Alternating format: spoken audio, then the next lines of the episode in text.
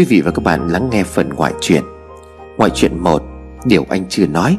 Chương này viết theo cái nhìn của nhân vật Hiếu.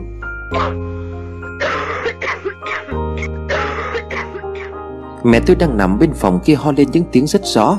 Tôi lại vội vàng chạy sang xoa lưng cho bà rồi cho bà uống nước. Mẹ tôi ngã bệnh từ lúc bố tôi đi làm về muộn và mất tích trong cõi u mê. Căn bệnh lao hành hạ của bà đã lâu nay Và tôi vẫn phải kiếm tiền mua thuốc sinh hoạt cho mẹ. Và tôi cộng thêm mấy đồng trợ cấp ít ỏi. Khi mẹ đã ngủ yên, Tôi sang phòng làm cho xong bài tập của mình, Rồi cầm cuội khắc bút chỉ Nhưng chiếc bút chỉ nhỏ xinh xắn được khắc thêm chữ này cũng bán được kha khá, Đủ để cho mẹ con tôi sống qua ngày.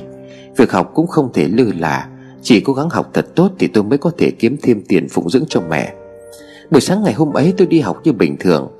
Ngôi làng của tôi là một địa điểm kỳ dị trong mắt của mọi người, Cho nên tôi gần như không có bạn.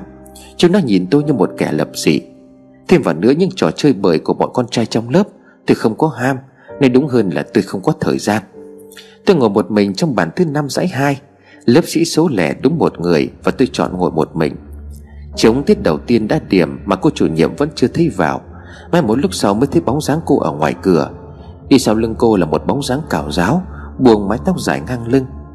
Cô giới thiệu với cả lớp đây là bạn Hoài, Thành viên mới của lớp mình từ ngày hôm nay. Cô mong các em sẽ quan tâm và giúp đỡ bạn. Bạn Hoài chuyển từ Hà Nội về. Hoài, em giới thiệu với các bạn chút đi. Cô bé đi sau cô nãy giờ vẫn cúi gằm mặt, Bây giờ mới dần dần ngẩng lên, Để đôi tay vút mái tóc ra hai tay Để lộ ra một gương mặt trắng ngần Và đôi má đỏ bừng vì ngượng. Giây phút Hoài ngẩng mặt lên nhìn về phía trước, Tim tôi đã hững một nhịp. Hoài cất tiếng giới thiệu trong lúng túng, Bộ dạng khổ sở của Hoài làm tôi cảm giác muốn che chở cho cô ấy. Tôi cứ ngẩn ngơ ra như vậy, Cho đến lúc nhận ra chỗ ngồi cạnh tôi là chỗ trống duy nhất ở trong lớp Và Hoài đang tiến lại gần tôi. Tôi cúi mặt xuống chẳng nói gì, Lôi chiếc bút chì đang làm giả trong túi ra Để ngồi khắc tiếp cho có cái để làm. Hoài khẽ ngồi xuống bên cạnh, Hương thơm và ra thoang thoảng. Tới giờ ra chơi, Lúc bạn lớp tôi vây quanh cô gái xinh xắn mới này, Thằng Thành còn chiêu tôi Bà là Hoài cùng làm với tôi. Bất chợt lòng tôi cảm thấy mừng Vì mình có điểm chung với cô bạn này. Ngày hôm ấy tôi vẫn đạp xe về nhà như thường lệ Để nấu cơm trưa cho mẹ. Đến đầu làng tôi nhìn thấy bóng dáng hơi quen quen đằng trước, Đeo chiếc ba lô màu tím. Đó là Hoài thật thì phải. Tôi ngại quá, bèn đạp xe đi thật nhanh qua cô bạn. Chúng tôi cứ ngồi chung bàn như vậy Mà chẳng ai dám nói với ai câu nào. Tôi thực sự rất lúng túng, không dám bắt chuyện. Người bên cạnh Hoài tôi cứ loay hoay chẳng viết được gì, Đành cứ lũ bút chỉ ra khắc cho đỡ thừa chân tay. Không biết cô bé đã biết được sự thật về ngôi làng của tôi chưa? Một buổi trưa khi chống trường tan vừa điểm, Hoài đã vội vàng thu dọn sách vở vào trong cặp. Rồi chạy theo đám bạn ở phía trước. Cô ấy không biết đã vừa sót chiếc bút bi hình con gấu xinh xắn ở trên bàn. Tôi cũng thu dọn sách vở rồi ngập ngừng. Tôi nhặt chiếc bút lên đút vào túi. Có lẽ mai tôi sẽ trả lại Hoài. Về nhà tôi nấu cơm cho mẹ và khắc một chiếc bút chỉ xong, Lại bắt chiếc xe buýt lên bệnh viện tỉnh Để lấy đợt thuốc mới cho mẹ. Đường xa mà lại tắc, Cho nên hôm nay tôi về muộn. Không sao, trong túi tôi luôn để sẵn ít tỏi. Có thể phòng được những thứ không tốt đẹp gì trên con đường về. Tôi rút chiếc bút bi của Hoài ra khỏi túi, Cầm cầm và ngắm ngắm. Đúng là con người dễ thương, Đến cái bút còn điệu như vậy. Hôm đó phải 6 giờ tôi mới về đến làng. Sương mù đã phủ kín khắp mọi nơi. Tôi hít một hơi thở sâu rồi bắt đầu dấn thân vào mê cung phía trước. Đi lòng vòng một lúc, Tôi chợt nghe thấy tiếng khóc nức nở ở đoạn rẽ phía trước. Người hay ma đây? Những con ma trong làng thường không khóc như vậy. Tôi đi tiếp thì chợt nhận ra một cô gái mặc bộ đồng phục trường tôi Đang ngồi ôm mặt khóc ở một góc tường. Hình như là Tôi lấy tay vỗ nhẹ vào người của Hoài, Làm cô bạn giật bắn cả người. Chắc chắn là về muộn lạc đường rồi đây. Nín đi. Tôi nói rồi dắt tay của Hoài tìm về phía trước. Ngày hôm sau tôi gặp lại ở lớp, Hoài mới bắt chuyện với tôi vào tận tiết 4 Cô bạn cảm ơn vì đã cứu cô ngày hôm qua, Tôi liền nói. Sao hôm qua đi về muộn thế? Tớ tới đi sinh nhật Thành. Hoài liền đáp, Câu trả lời khiến tận đáy lòng của tôi dâng lên một cảm giác khó chịu. Sao tôi lại vậy? Tôi không muốn Hoài thân thiết với thằng Thành. Tôi quay ra cầm cùi khắc bút chỉ tiếp. Hoài hỏi tôi vài câu nữa, Kể cả câu hỏi liệu tôi có tin vào điều tôi và cô ấy nhìn thấy hôm qua không. Tôi hiểu ý của Hoài muốn nói tới cái gì, Liệu tôi có nên nói sự thật cho cô ấy biết? Tại sao bố mẹ cô ấy lại không nói gì cho Hoài? Để con gái của mình về muộn như vậy Mà không dặn dò cô ấy kỹ lưỡng. Nghĩ họ có lý do riêng, Tôi cũng không muốn Hoài sợ hãi mà chuyển đi, Cho nên tôi quyết định trả lời theo kiểu vô thưởng vô phạt. Nếu tin thì sẽ thấy, Không tin sẽ không thấy. Mặt của Hoài lộ vẻ vẻ chưng hừng khó hiểu. Tôi cũng chẳng biết tôi vừa nói cái gì nữa. Ngày hôm sau Hoài không đến lớp, Tôi cứ thấp thỏm mong chờ bóng dáng cao giáo của Hoài bước vào trong lớp. Nhưng chờ mãi vẫn không thấy đâu. Tôi vô cùng nóng ruột. Hôm nay cô giáo chủ nhiệm không có tiết, Nhớ Hoài bị làm sao thì sao? Ở ngôi làng của chúng tôi không có gì là không thể cả. Chống hết tiết một vừa điểm, Tôi chạy vội lên phòng hội đồng xin phép gọi điện cho cô giáo. Tôi không muốn nhờ đứa bạn nào trong lớp, Chúng nó sẽ chẳng thể hiểu nổi nỗi lo kỳ lạ của tôi. Cô giáo chủ nhiệm cũng hứa sẽ liên lạc với gia đình của Hoài. Tôi trở về lớp, Những tiết sau chẳng hiểu vì lý do gì. Tôi vẫn cố nắn nót chép bài vào từng tờ giấy. Nghỉ học một buổi như thế này, Tôi muốn giúp đỡ Hoài. Từ hôm đó tôi mới ngoái bút chép lại đống chữ vào vở của tôi. Ngày hôm sau tôi mừng thầm khi thấy Hoài bước vào trong lớp. Hoài vẫn chẳng nói gì cả. Tôi cũng không dám hỏi thăm cô bạn Có thân thiết gì đâu. Tiết cuối tôi rút từ trong cặp ra đống bài mà tôi chép hộ Hoài. Hoài nói cảm ơn tôi. Nhìn đôi mắt thâm quầng của Hoài, Tôi dâng lên một nỗi xót xa. Chắc cô bạn gặp điều gì đó không hay? Tôi bối rối không dám nhìn vào đôi mắt của Hoài. Quay đi chỗ khác rồi nói, Giữ gìn sức khỏe nhé, Không tỉnh táo là không được đâu. Có chuyện gì thì cứ dùng tỏi ấy, Không thì tìm tớ. Hoài ngập ngừng trong chốc lát rồi lại nói cảm ơn tôi. Tôi phát cáo lên được. Sao phải lạnh lùng với nhau như vậy? Tôi cào nhào nói, Suốt ngày cảm ơn. Thời gian cứ như vậy trôi qua, Mối quan hệ của tôi và Hoài vẫn cứ như vậy. Chẳng thân thiết hơn chút nào cả. Ngoài những lúc hỏi bài và và mượn sách của nhau một buổi sáng tôi chuẩn bị đi học sớm thì bắt gặp chú Chiên Một người trong đội cảnh vệ của làng mà tôi từng làm đợt trước. Giờ bận quá mẹ tôi lại ốm cho nên tôi không thể làm được. Chú Chiên liền nói Hiếu đi học à cháu? Vâng ạ à, cháu đi học. Dạo này các chú có vất vả lắm không? Tôi cười rồi hỏi Ôi rồi ôi hôm qua phải cứu một đứa đi học về muộn Còn gầm kẻ hỏi đường nữa rồi đấy.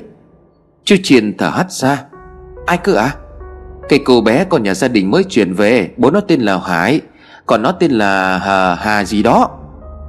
Tôi chào chú Chiên rồi vội vã đáp xe đến trường. Cô bé đó là Hoài phải không? Tôi bước vào cổng thì thấy chiếc ba lô tím tím ở phía trước. Tôi nhảy ra chặn đường rồi rất khoát đề nghị Sẽ đưa Hoài về tịch Sẽ đưa Hoài về kể từ ngày hôm nay. Tôi rất không đồng tình với cách hành xử của Hoài Khi cứ để mình rơi vào nguy hiểm. Sau đó Hoài cứ chối đây đẩy không chịu về cùng tôi. Tôi đành bịa ra chuyện rằng, Nói rằng bố mẹ của Hoài nhờ mình để nói khó. Cuối ngày hôm ấy Hoài cũng đồng ý về với tôi. Từ sau ngày ấy tôi cảm thấy gần gũi và thân thiết với Hoài hơn rất nhiều. Cô bạn mà lòng trò chuyện với tôi nhiều hơn, Thứ tình cảm trong lòng tôi cũng dần dần lớn lên như vậy. Tôi nghe Hoài khóc với hội bạn trong lớp Là sắp đến sinh nhật của Hoài.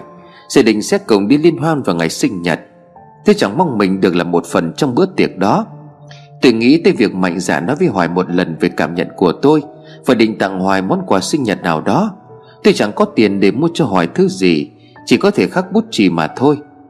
Mấy ngày rời, tôi bảo cây gỗ to thành một chiếc bút chì to gấp 3 lần chiếc bút chì bình thường. Đồng thời đục giống, Công việc này khá mất thời gian và cần sự khéo léo. Tôi cũng khắc một chiếc bút chì nhỏ, Nhét vào trong lõi chiếc bút chì to. Chiếc bút chì bên ngoài tôi chỉ để dòng chữ chúc mừng sinh nhật của Hoài. Sau đó tôi nhắc chiếc tẩy sao cho vừa vào đuôi bút, Tôi mong Hoài sẽ nhận ra. Ngày sinh nhật của Hoài, Dường như hội bạn trong lớp tôi mải thi mà quên mất lời hẹn. Tôi biết là Hoài rất buồn, Cuối giờ nó cứ ngồi lặng lẽ bên cạnh. Tôi bèn rủ Hoài đi chơi, Tới tận nơi trốn bí mật của tôi ở ngọn núi sau làng. Chúng tôi đã có một buổi chiều thật êm ả cạnh nhau. Tôi đưa Hoài về sớm rồi tặng Hoài món quà mà tôi đã chuẩn bị. Tớ không có gì nhiều những ngày sau đó tôi hồi hộp mong chờ biểu hiện của Hoài, Nhưng không thấy gì khác. Không biết cô ấy đã biết được cái lõi bút chỉ hay chưa, Hay là cô ấy cố tình là đi. Tôi buồn lắm nhưng mà vẫn cố tỏ ra bình thường. Một buổi trưa tôi được các chú gọi đến, Xử lý một vụ đứa trẻ trong làng mới mất do lời nguyền. Tôi sẽ giúp các chú lo ma chay, Chấn an người dân. Gần đi đến nơi tôi lại nhìn thấy Hoài đang đứng ngó vào đám đông. Tôi đuổi cô ấy về. Tôi không muốn cô ấy lại gần những thứ nguy hiểm, Đầy xú uế này. Một ngày Hoài vùng vằng đi ra bến xe buýt Mà không chờ đợi tôi ở chỗ hẹn như mọi khi. Tôi thắc mắc đuổi theo thì cô ấy nói rằng, Gia đình cô ấy mới có biến cố, Xin tôi đừng quan tâm nữa. Tôi nghẹn cả họng lại nhưng không biết nói gì. Cô ấy sẽ chẳng chia sẻ với tôi đâu. Chẳng được bao lâu thì lớp tôi được tin bố Hoài của mất. Tôi rất bàng hoàng, Cả làng đồn ầm lên rằng ông đã tự tử. Tôi đến viếng và gặp Hoài trong đám tang. Nhìn bộ dạng đầy thống khổ nhưng vẫn phải gồng lên để lo liệu mọi thứ của Hoài. Tôi thương cô đến đứt ruột. Tôi chỉ muốn ôm Hoài vào trong lòng mà an ủi. Tôi nhét vào lòng bàn tay lạnh ngắt của Hoài Một chiếc khăn rồi nói lời an ủi. Thời gian sau đó, Hoài nghỉ học triển miên. Không biết thực sự điều gì đã xảy đến, Tôi lo cho Hoài lắm. Tôi không phải bạn thân của cô ấy Nên không thể tìm đến nhà, Nhất là khi cô ấy đã từ chối khéo tình cảm của tôi. Tuần sau, ông trưởng làng báo với cả làng Cần có một cuộc họp gấp, Do có một cô đồng giỏi về giúp làng yêu cầu. Nghe ông trưởng làng nói bóng gió rằng, Lần này Hoài sẽ được cô đồng đưa xuống tận hầm mộ, Để lấy viên xá lị lên, Cần có người giúp đỡ. Tuy biết rằng nơi đó là một nơi vô cùng nguy hiểm, Bao nhiêu người đã chết ở đó, Dân làng này sẽ chẳng ai dám giúp đỡ đâu, Họ đã quá e sợ cái chết rồi. Vậy tôi phải làm sao đây? Tôi muốn giúp Hoài Thực sự rất muốn giúp. Chẳng nhẽ tôi là một thằng nhát chết vậy sao? Nhưng còn mẹ tôi, Ai sẽ là người chăm sóc bà nếu tôi có mệnh hệ gì? Tôi vò đầu bứt tai một cách bất lực. Mẹ tôi cất tiếng gọi tôi hồi lâu Mà mãi tôi mới nghe thấy. Nãy giờ trong miên man trong dòng suy nghĩ, Không để ý tới thứ gì cả. Tôi liền chạy sang bên phòng của bà. Nhìn thấy bộ dạng của tôi, Bà gọi tôi lại giường ngồi rồi nói, Sao nãy giờ mẹ gọi con không có nghe? Làm gì mà tóc tai bù xù thế này? Mặt mũi đỏ gai thế con? Tôi im lặng không đáp. Mãi một lúc sau mẹ dục tôi. Tôi mới dậm ý với bà về lời kêu gọi của ông trưởng làng. À cái hoài mà con khắc bút chì tặng đó hả? Mẹ tôi cười rồi nói, Sao sao mẹ biết à Tôi ngạc nhiên đáp, Mẹ là mẹ của con, Sao mà mẹ lại không biết chứ? Còn thích cô bé đó. Tôi im lặng không đáp tay của tôi đỏ gay cả lên. Con cứ làm những gì con mong muốn, Không phải lo cho mẹ. Giúp đỡ người khác là một việc làm rất tốt. Đương nhiên mẹ không muốn con trai của mình rơi vào nguy hiểm. Nhưng nếu thực sự việc này cứu được ngôi làng Và tìm hiểu được tung tích của bố con Thì mẹ rất an lòng.